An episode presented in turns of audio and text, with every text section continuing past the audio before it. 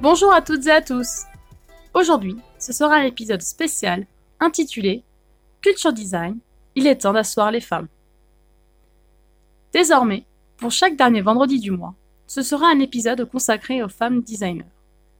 Et ce premier épisode spécial commence avec la première femme designer, Charlotte Perriand. Charlotte Perriand est née le 24 octobre 1903 à Paris et est décédée le 27 octobre 1999. Concernant sa vie privée, elle s'est mariée avec Jacques Martin, directeur des affaires économiques de la France en Indochine, et ils auront une fille, Pernette Perriand, née en 1944.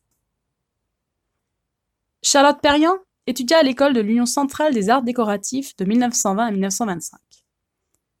Elle commencera sa carrière en devenant architecte d'intérieur et s'occupera elle-même de l'installation de son atelier, place Saint-Sulpice. Elle sera pour son époque une des rares femmes à percer dans le domaine de l'architecture. Elle sera connue à l'âge de 24 ans avec son ensemble bar sous le toit qui sont des éléments que l'on retrouvera dans son atelier Place Saint-Sulpice. Cet ensemble sera acclamé par la critique au Salon d'automne de 1927. C'est ainsi que son intérêt et sa curiosité pour le mobilier d'intérieur vont l'amener à collaborer avec Le Corbusier et son cousin Pierre Jeanneret pendant dix ans. En 1928, un an après son intégration dans l'agence, elle a la responsabilité du mobilier de l'équipement de l'habitation pour les villas La Roche et Church. Le mobilier de la Villa Church sera aussi exposé en 1929 au Salon d'automne, puis édité par Tonnet et ensuite par Cassina. Elle participera aussi à l'ameublement de la Cité du Refuge de l'Armée du Salut et le pavillon suisse à la Cité universitaire. Et c'est à partir de 1929 que Charlotte Perriand luttera contre les arts décoratifs et deviendra un des membres fondateurs de l'UAM, l'Union des artistes modernes, aux côtés de Eileen Gray, René Herbst et Pierre Charot. Elle se rapprochera des mouvements d'avant-garde des années 30 et collaborera ainsi avec Jean Prouvé dans ses ateliers nancéens. Elle rompt avec l'académisme architectural et décide d'adopter des théories prenant en compte les matériaux, la fonctionnalité, les loisirs et le bien-être. C'est ainsi qu'elle se tourne vers la réalisation de logements sociaux. Ce sujet fut durant l'entre-deux-guerres une des questions les plus importantes et les plus difficiles à résoudre, au vu de l'urgence d'une telle nécessité. À la même période, elle publiera le manifeste Bois au métal dans la revue londonienne The Studio. Elle décide de renouer avec le bois et le mode de production en relation avec la vie et dans la vie, influencée par ses séjours en montagne et les aménagements dépouillés des maisons paysannes. En novembre 1931, le Corbusier signe un article d'une trentaine de pages contenant études et dessins paru dans le neuvième numéro de la revue Plan, dans lequel il présente ses études sur l'habitation minimum. Ces études et dessins seront regroupés sous la notion de ville radieuse. Or, les documents originaux seront retrouvés dans les archives Perriand, étant donné que ce fut elle qui réalisa la majeure partie de l'étude et des dessins. Mais ce ne sera qu'en 1935, lors de la parution de cette étude sous forme de livre, que le nom de Perriand apparaîtra en tant que collaboratrice. Mais ensuite, ce seront ses engagements politiques qui influenceront la suite de sa carrière. En effet, Perriand se rapproche de membres du Parti communiste. En 1936, elle participera au Salon des arts ménagers en proposant une salle de séjour à budget populaire. L'espace à aménager est très petit, 3 mètres sur 4. Elle y crée un mobilier bon marché, avec une grande table en chêne massif, ainsi que des fauteuils pliables et empilables grâce à une conception en tube. Elle réalisera aussi un photomontage nommé La Grande Misère de Paris, sur lequel elle y présente la situation de ses habitants. Longue de 16 mètres, Composée de photographies des beaux quartiers, d'immeubles de banlieue et de scènes de vie quotidienne, elle y inscrit surpeuplement, misère du logement, maladie. L'argent existe, du travail pour tous. Ce fut considéré comme un acte politique qui lui vaudra le statut de communiste. En 1936, le ministre de l'Agriculture, Georges Monet, commande à Perriand la transformation de la salle d'attente du ministère.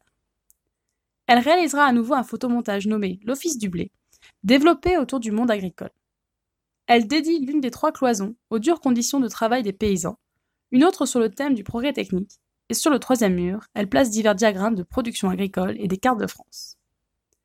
C'est pour elle un moyen d'aborder de façon plus pédagogique tout l'intérêt de la politique agricole que prône le gouvernement en place, mais aussi pour la légitimer. Elle poursuivra sa collaboration avec le ministère de l'Agriculture en participant à l'exposition internationale de 1937 à Paris.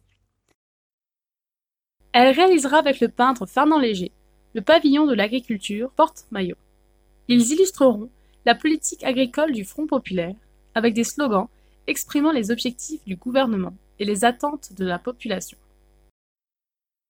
Mais c'est en 1939, année de signature du pacte germano-soviétique, qui précède l'attaque de la Pologne par Hitler et Staline, que Perrien rompt avec le Parti communiste.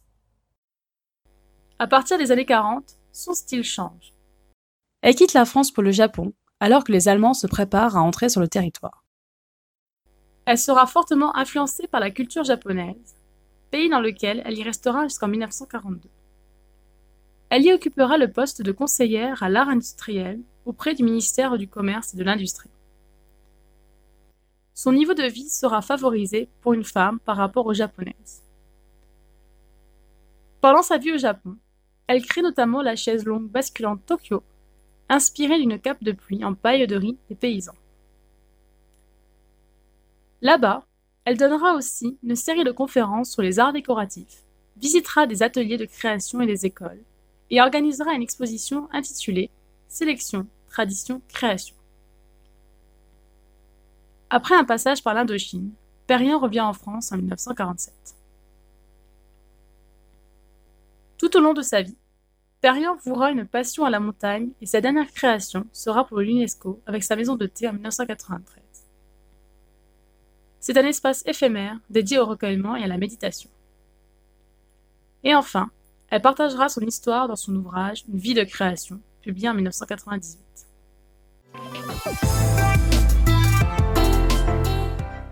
Merci de m'avoir écouté.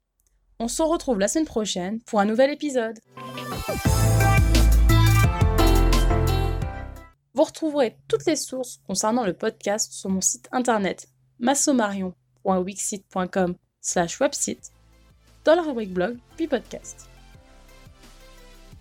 Vous pouvez vous abonner à ce podcast sur de nombreuses plateformes telles que Deezer, Spotify, iTunes Podcast, YouTube ou encore Podcast Addict. N'hésitez pas à le partager avec votre entourage, à faire un don sous ma cagnotte Tipeee ou à me laisser votre avis. Je me ferai un plaisir de le lire lors d'un prochain épisode. À la semaine prochaine!